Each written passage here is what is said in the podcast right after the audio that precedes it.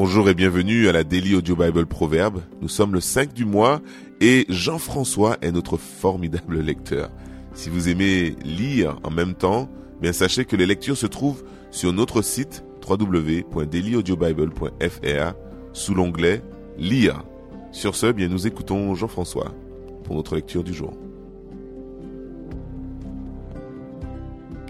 Proverbe 5 Mon fils, sois attentif à ma sagesse, prête l'oreille à mon intelligence, afin que tu conserves la réflexion et que tes lèvres gardent la connaissance. Car les lèvres de l'étrangère distillent le miel, et son palais est plus doux que l'huile.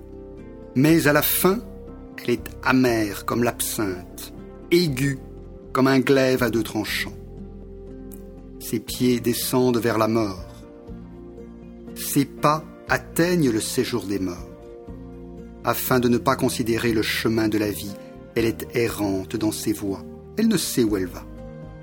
Et maintenant, mes fils, écoutez-moi et ne vous écartez pas des paroles de ma bouche. Éloigne-toi du chemin qui conduit chez elle. Ne t'approche pas de la porte de sa maison, de peur que tu ne livres ta vigueur à d'autres et tes années à un homme cruel. De peur que des étrangers ne se rassasient de ton bien et du produit de ton travail dans la maison d'autrui. De peur que tu ne gémisses près de la faim quand ta chair et ton corps se consumeront. Et que tu ne dises Comment donc ai-je pu haïr la correction? Et comment mon cœur a-t-il dédaigné la réprimande? Comment ai-je pu ne pas écouter la voix de mes maîtres, ne pas prêter l'oreille à ceux qui m'instruisent? Peu s'en est fallu que je n'ai éprouvé tous les malheurs, au milieu du peuple et de l'assemblée. Bois les eaux de ta citerne, les eaux qui sortent de ton puits. Tes sources doivent-elles se répandre au dehors? Tes ruisseaux doivent-ils couler sur des places publiques? Qu'ils soient pour toi seul et non pour des étrangers avec toi. Que ta source soit bénie et fais ta joie de la femme de ta jeunesse, biche des amours, gazelle pleine de grâce. Sois en tout temps enivré de ses charmes, sans cesser pris de son amour.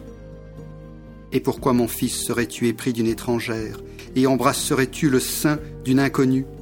Car les voies de l'homme sont devant les yeux de l'Éternel, qui observe tous ses sentiers.